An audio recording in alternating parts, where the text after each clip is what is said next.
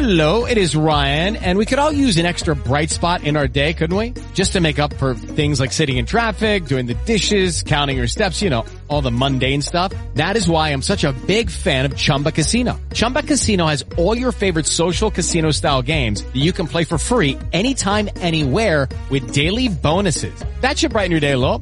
Actually, a lot. So sign up now at chumbacasino.com. That's chumbacasino.com. No purchase necessary. VGW Group. Void where prohibited by law. See terms and conditions. 18+.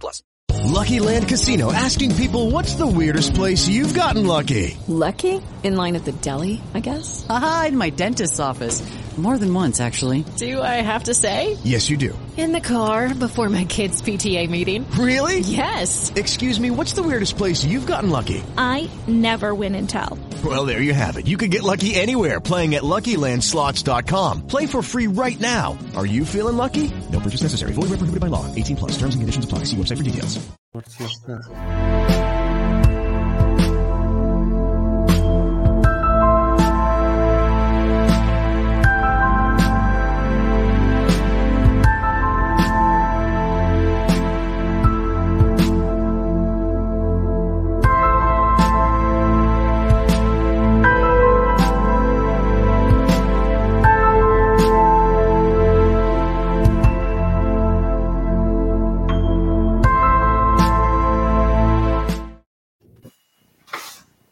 Benvenuti alla live, ragazzi. Post partita Lazio-Inter 3-1.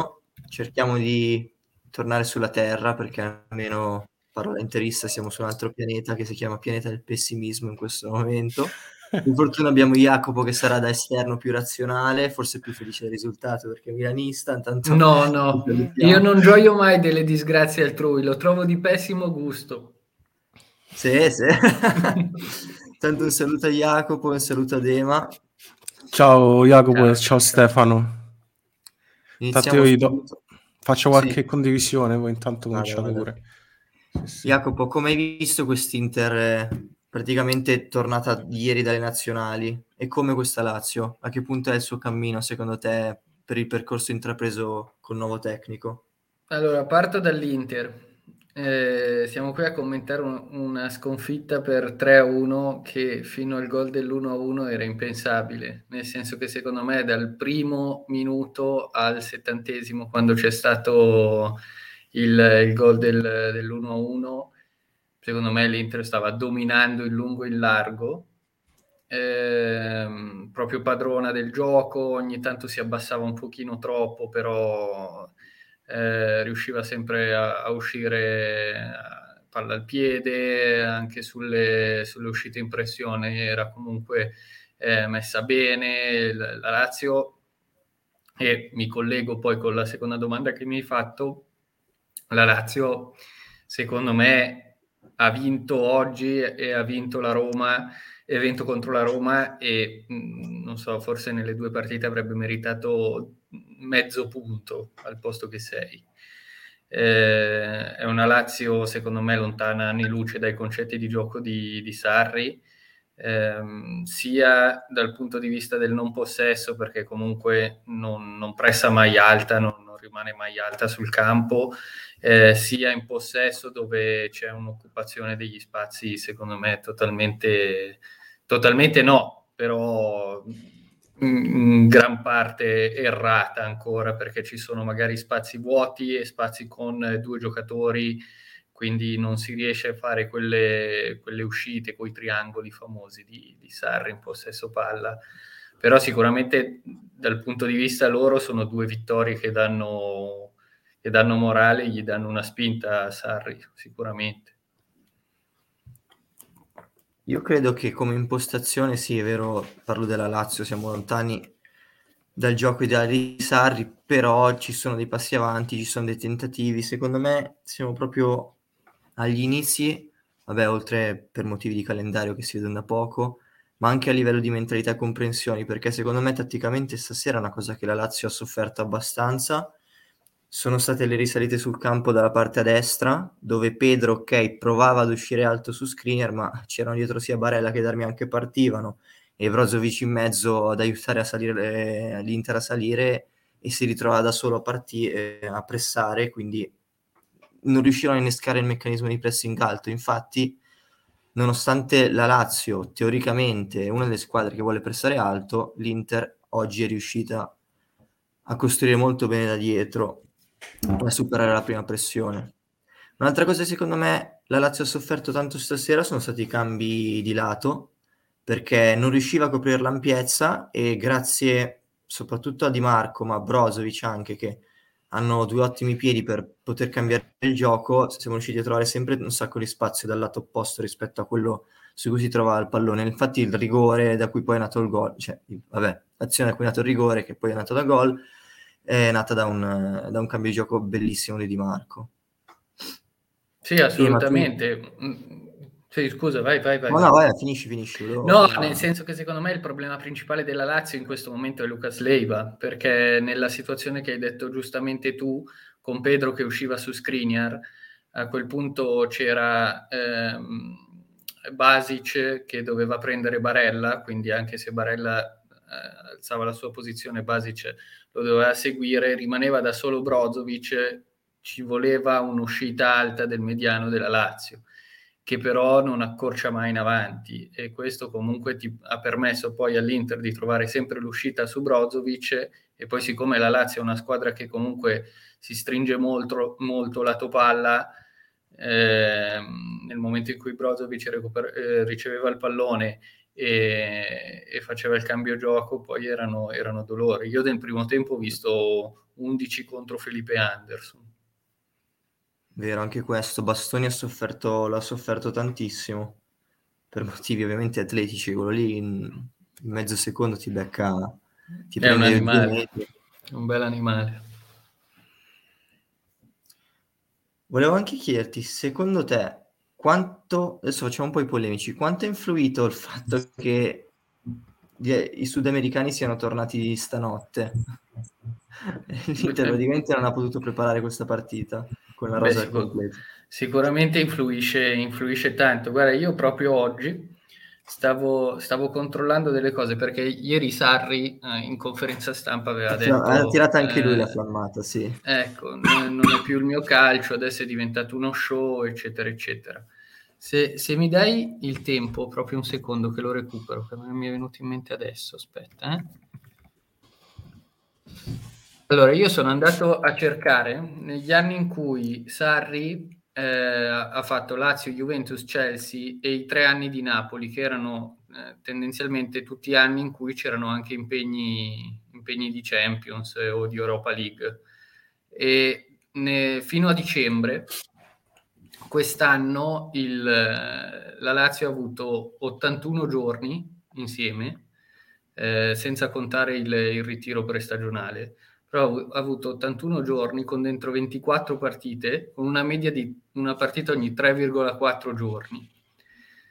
Allora sono andato a vedere appunto gli altri anni. In realtà gli altri anni non cambiava assolutamente niente, cioè un anno era 3,5, un anno 3,6, un anno 3,8, un altro anno 3,6 e via dicendo. Quindi evidentemente il problema reale sono proprio le nazionali, che adesso al posto di 2 partite ne fanno 3, e secondo me è totalmente insensato. Cioè, io se fossi allenatore impazzirei, perché non è possibile che mi torna un giocatore nella notte che poi il giorno dopo deve giocare. È impossibile preparare una partita al 100%, sei sempre in emergenza. Anche se comunque Perisic alla fine ha fatto bene come attaccante centrale. Infatti, come ha visto Perisic davanti? E come è vissuto il ritorno di Gagliardini titolare anche? Allora, Perisic è in quella fase della stagione in cui sta molto bene fisicamente, ci sta anche molto di testa, mi pare.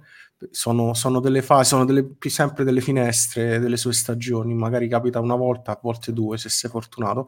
Mi sembra che stia ancora in quella fase in cui praticamente se gli fa fare il centrale, il quinto, se gli fa fare la seconda punta, qualunque cosa gli chiedi lui te la fa, perché sta bene fisicamente e anche ci crede, si rende conto di essere un giocatore insomma importante, e l'ha anche dimostrato.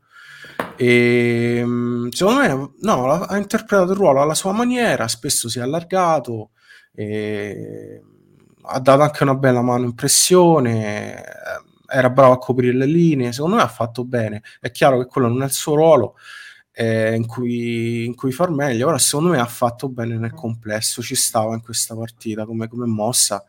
E l'idea di partire con Correa o con Lautaro, come avete ben detto voi, era improbabile, quindi forse era la soluzione migliore. E il ritorno di Gagliardini è stato un po' scialbo, però voglio dire, non so da quant'è che non faceva una partita titolare, però io immagino che è stata una mossa ricorrente. Anche Spalletti spesso lo metteva quando giocava contro la Lazio dal lato di Milinkovic. Secondo me ha fatto bene in fase diciamo negativa, in fase difensiva, però certo un po' rispetto a Çalhanoğlu chiaramente è stato un po' un piccolo impoverimento tecnico. Io ho notato una roba, tra parentesi, poi dovrò cercare conforto nelle statistiche, però mi è sembrato che soprattutto nel primo tempo l'Inter cercasse di costruire un po' più dalla destra, cercasse il lato di costruzione più sulla destra rispetto alla sinistra, che era una cosa che succedeva più spesso nelle altre partite, e spesso andava a cercare il lancio lungo sistematico per l'isolamento di Di Marco sulla fascia sinistra. E secondo me non ha sempre funzionato sta cosa, e non so, poi ditemi pure voi che ne pensate. Io soprattutto la prima mezz'ora non mi sembra che l'Inter abbia fatto un'uscita palla molto pulita, ha fatto fatica un po' a consolidare il possesso, però mi sembra che nel secondo tempo abbia fatto meglio da questo punto di vista. Poi insomma ditemi pure voi che ne pensate. Secondo me invece ha cercato di sfruttare più il lato sinistro per salire il campo. Vedo anche da Uscord, che però non riesco a distinguere se passa dalla difesa all'attacco. Il 44% delle azioni sono andate dal lato sinistro. Sto cercando quelle un po' più dettagliate, ma non riesco a trovarle. Ma in ogni caso, come ho detto prima, anche secondo me l'Inter ha fatto bene a cercare di sfruttare l'ampiezza e i cambi di gioco, perché la Lazio non è riuscita a difenderli. Quello che però mi lascia perplesso è che se è riuscito a uscire dalla tua metà campo bene e tante volte, e in attacco sei finito quasi sempre per il tentare di creare occasioni con dei cross che, tra l'imprecisione tecnica, tra il fatto che sul primo palo, zona preferita di cross che mi pare di aver visto da Di Marco o anche sulla destra Darmian, non ci fosse mai quasi nessuno se non due o tre difensori della Lazio a zona che impedivano passasse il pallone. Per me l'Inter poteva creare di più, perché quando è uscita la sua metà campo l'ha fatto quasi sempre bene. Poi però anche lì, tornando sul fatto che in attacco abbiamo avuto un giocatore che non è proprio il suo ruolo, nonostante abbia giocato secondo me discretamente, ha pesato. Tu Jacopo invece cosa ne pensi? Ma io l'Inter dove nascono? Scusami? Da dov'è che nasce la difficoltà di creare occasioni, grandi occasioni? Per l'Inter? Secondo me tendenzialmente la cosa principale, da come l'ho vista io, è l'imprecisione tecnica. Cioè nel primo tempo Di Marco, una volta arrivata sulla tre quarti offensiva, non ha giocato bene dal punto di vista propriamente tecnico.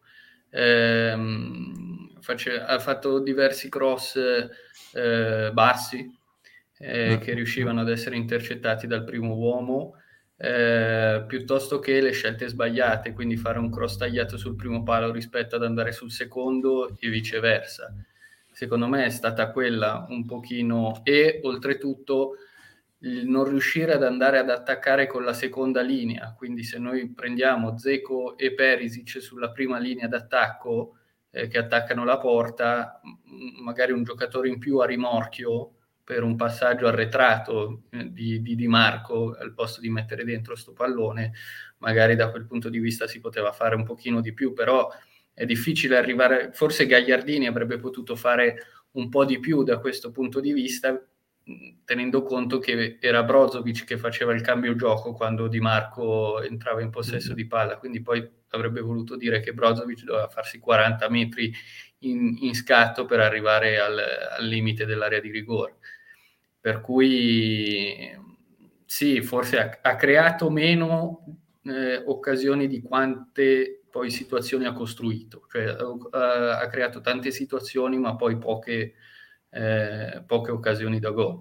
Quando invece la Lazio, nel momento in cui si è affacciata dall'altra parte, sempre grazie principalmente a Felipe Anderson, comunque ha avuto il tiro di Basic.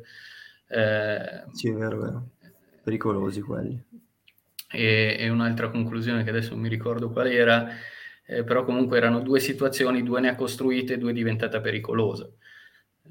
L'Inter per il volume di gioco che ha fatto sicuramente ha creato poco, però ripeto, secondo me era in dominio totale ma anche a livello psicologico non c'era partita. L'1-1 ha ribaltato completamente la partita. Comunque la Lazio è stata brava a rimanere in partita, cioè secondo me ha fatto una partita matura anche lei, tutto sommato. Non è che hanno assorbito i rischi e sono riusciti tutto sommato a non subire troppo, perché io grosse occasioni dell'Inter adesso vorrei rivedere, però non mi ricordo chissà che azioni, chissà che roba. Tutto sommato poi anche il gol dell'Inter è arrivato su un rigore. Io una cosa che volevo chiedervi, al di là poi dell'episodio spiacevole di quello che è stato la mezza rissa in campo sul gol, non trovate che l'azione chiaramente del secondo gol della Lazio sia stata difensiva dell'Inter, sia stata gestita un po' male? Nel senso che io lì ho visto Brozovic che ha tirato dalla palla, si è completamente disinteressato di Luis Felipe, e forse in preda anche al nervosismo, non so, perché chiaramente in quelle situazioni non lo so che cosa si innesca nella testa dei giocatori, perdono un po' la testa e perdono anche la lucidità. Voi che ne pensate? Mi sto andando a riguardare il gol. No, beh, sicuramente è una fase di transizione negativa in cui l'Inter, diciamo, è stata abbastanza brava quando perdeva il pallone molto alta sul campo, è stata abbastanza brava a riaggredire durante la partita, lì saltando Di Marco, e secondo me aspettandosi anche un po' che buttassero fuori il pallone, perché la norma vuole questo, io non sono particolarmente d'accordo, però la norma lo vuole, e erano disorganizzati, erano abbastanza disorganizzati. Il fatto sta che poi il gol viene da un 1-1 di Immobile contro Skriniar, mi sembra che è stato tanta roba. Sì, l'ha bruciato sull'esterno, però comunque ho riguardato l'azione, è verissimo, nel momento in cui Anderson allarga su Immobile, o comunque segue l'azione, Brozovic fa una cosa che non ho mai visto fare, che è sbracciare, e poi perde l'uomo, non lo segue, si fa tirare al pallone, rimane al limite dell'area senza neanche più aiutare a difendere. E sì, questo è un errore di forse concentrazione, perché sicuro. Basta andare lì in mezzo. L'Inter era sì organizzata perché era quasi tutta l'attacco, però c'era occasione per evitare il gol in realtà. Erano in 3 o 4, è arrivato un po' in ritardo anche Barella, poi Tason non mi permette di andare indietro. Ma il fatto che mentalmente non fossero più forti come prima dell'1-1 lo si vede anche sul 3-1, cioè quando mai l'Inter prende un gol su punizione laterale con la linea che si spacca subito, scappano in 2, mi sembra, degli 8 che sono sulla linea, e prendono un gol da polli, alla fine, abbastanza da polli. Per cui evidentemente sì, dal punto di vista mentale l'1-1 li ha distrutti. Si potrebbe stare qui a discutere sulla tenuta mentale di questa squadra, forse.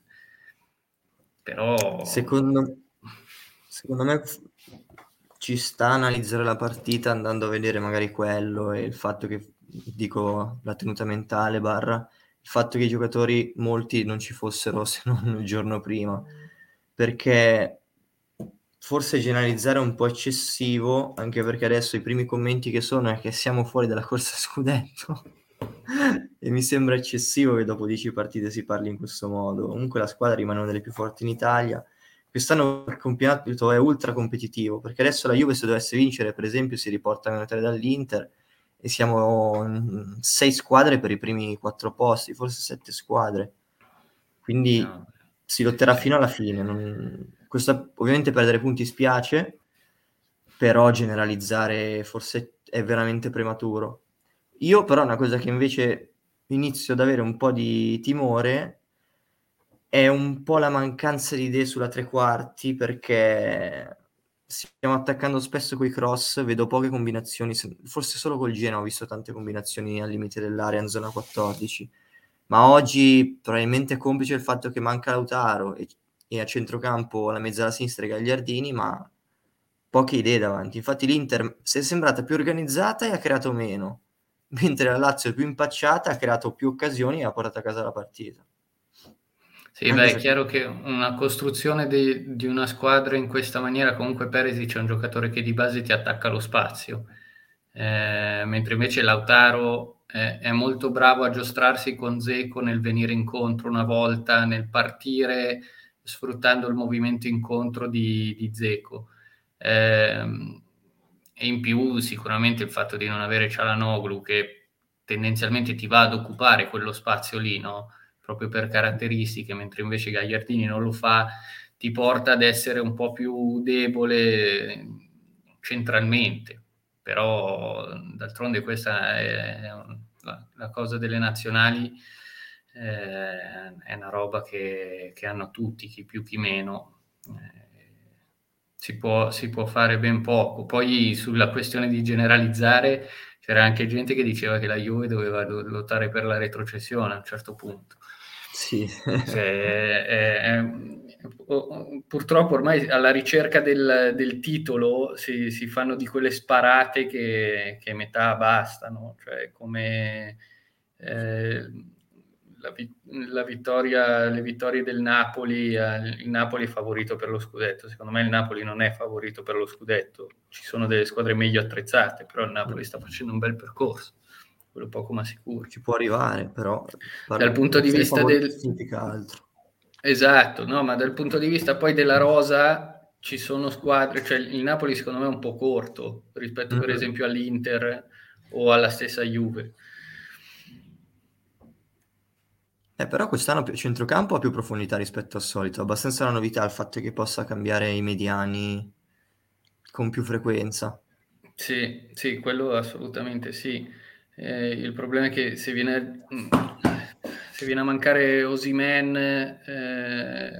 l'alternativa Insigne, sì, si deve un po' inventare Insigne falso 9 piuttosto che... No, dico, se mancassero anche Insigne e Koulibaly oltre Osimhen, sono 3 nomi che se ne manca uno e la squadra, non dico che crolli, però... Sì, sono pienamente d'accordo. Il Milan adesso dobbiamo fare in fretta perché devo andare a giocare a San Siro, perché mancano tutti e quindi mi hanno chiamato. Il Milan anche lì sfortunato, però... se passa questo momento anche sotto l'aspetto di vista mentale può andare avanti. Ti vedo adesso Maldini titolare, quindi anche la passata stagione comunque, cioè, avete avuto tante difficoltà con gli infortuni, però tutto sommato siete riusciti a rimanere a galla, anzi più che a galla, avevate mantenuto un ritmo molto molto alto. Sono curioso di vedere che si inventerà Pioli.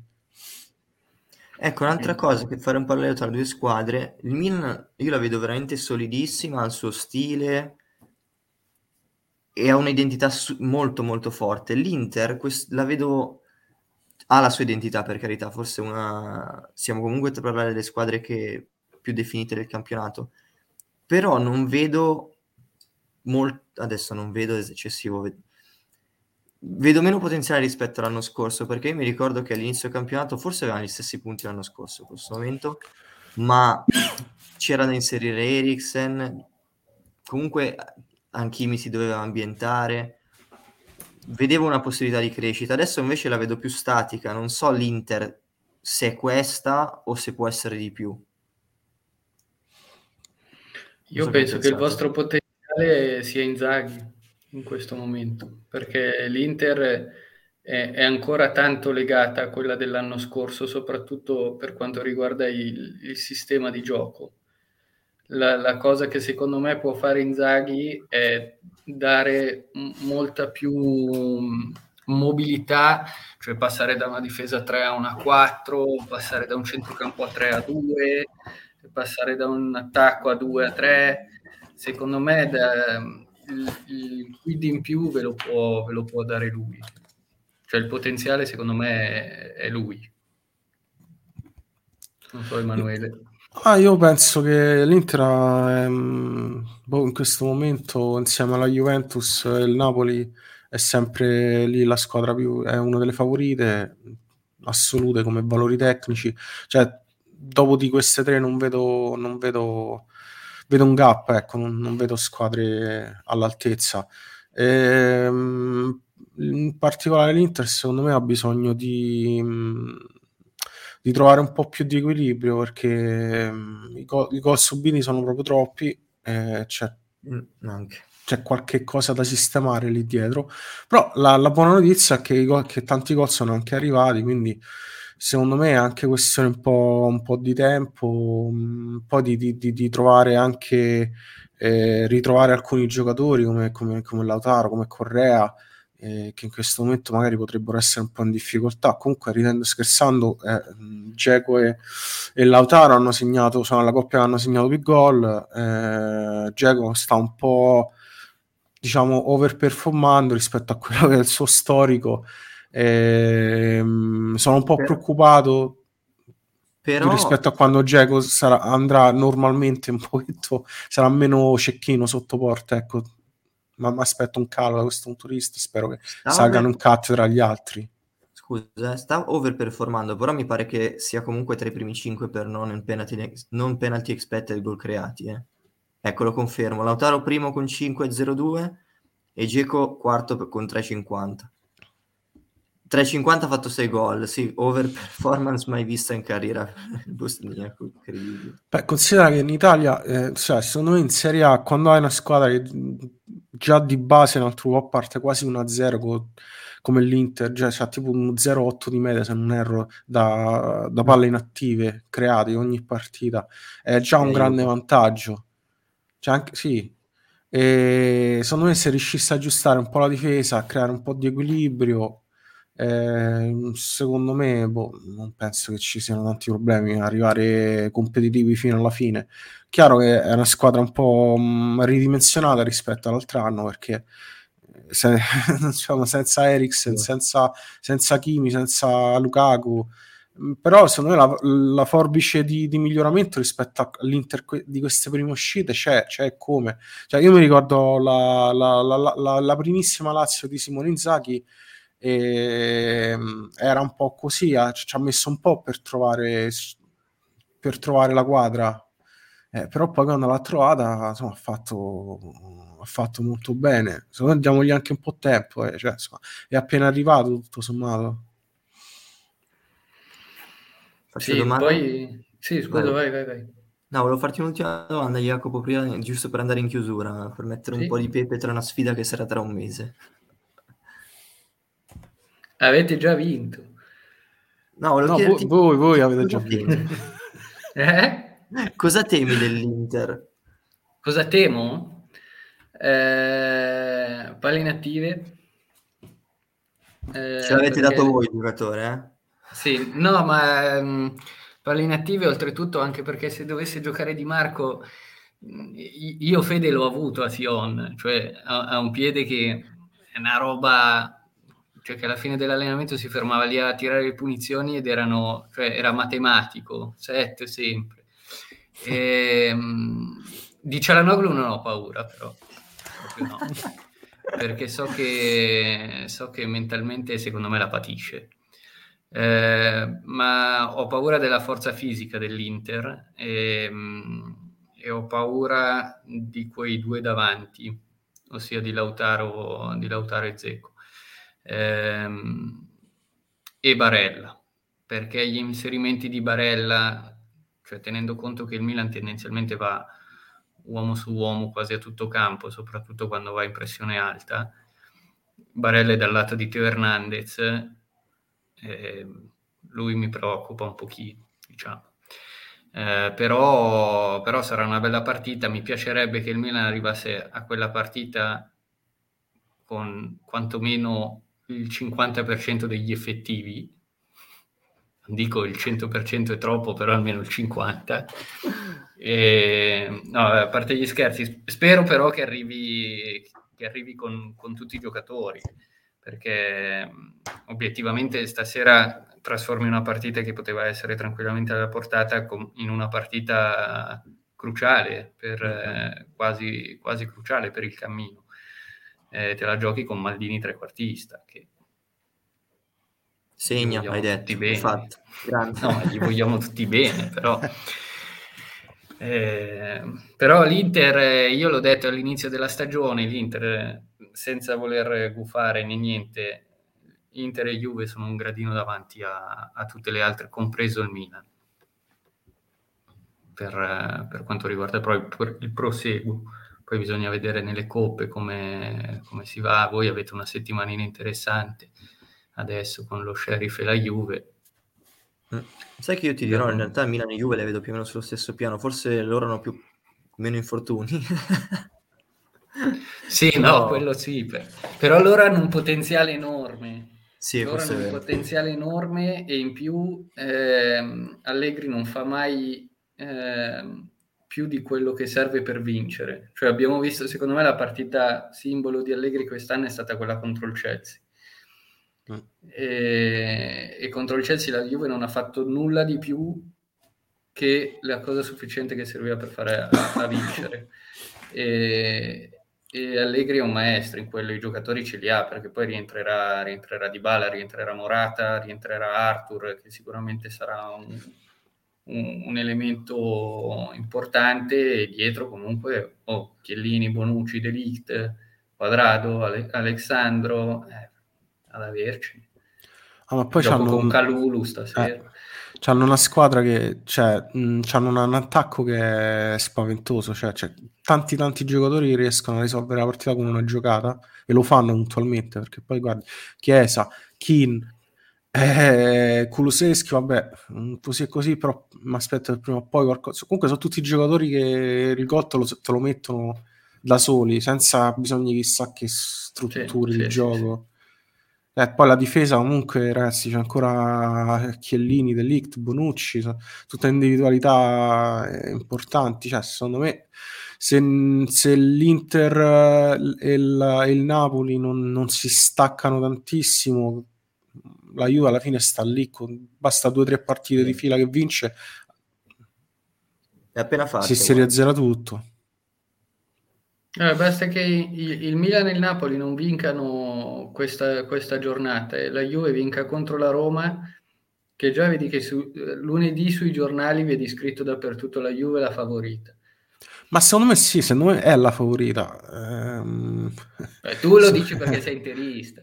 No, ma io lo dicevo anche quando Allegri non azzeccava una, ti ricordi? Che poi io sono un grande critico di Allegri, però secondo me sulla carta lo sono, perché tecnicamente tanta roba, non lo so, pare che, non è che è diventata una squadra di brocchi nel giro di 2 anni, la squadra è sempre quella, forse sono male assortiti, stanno un po' in fase di ricostruzione. Allegri ha destrutturato tanto, e tu lo sai io poi quanto lo critico da quel punto di vista, perché a me piacciono gli allenatori, quelli che fanno le cosine fighe.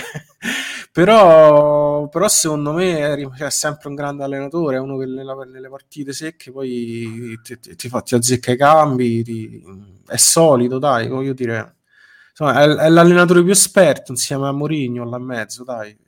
C'ha la squadra, dal costo della rosa alla mano, io guardo sempre il costo della rosa, poi fondamentalmente secondo me il costo della rosa alla mano è una spanna sopra tutte le altre, insieme all'Inter secondo me è la favorita, e ci metto pure il Napoli, perché in una Serie A che comunque non è super competitiva, secondo me il Napoli, se è fortunata, al contrario della passata stagione, può dire la sua e può arrivare in fondo, perché pure Spalletti non è l'ultimo brocco.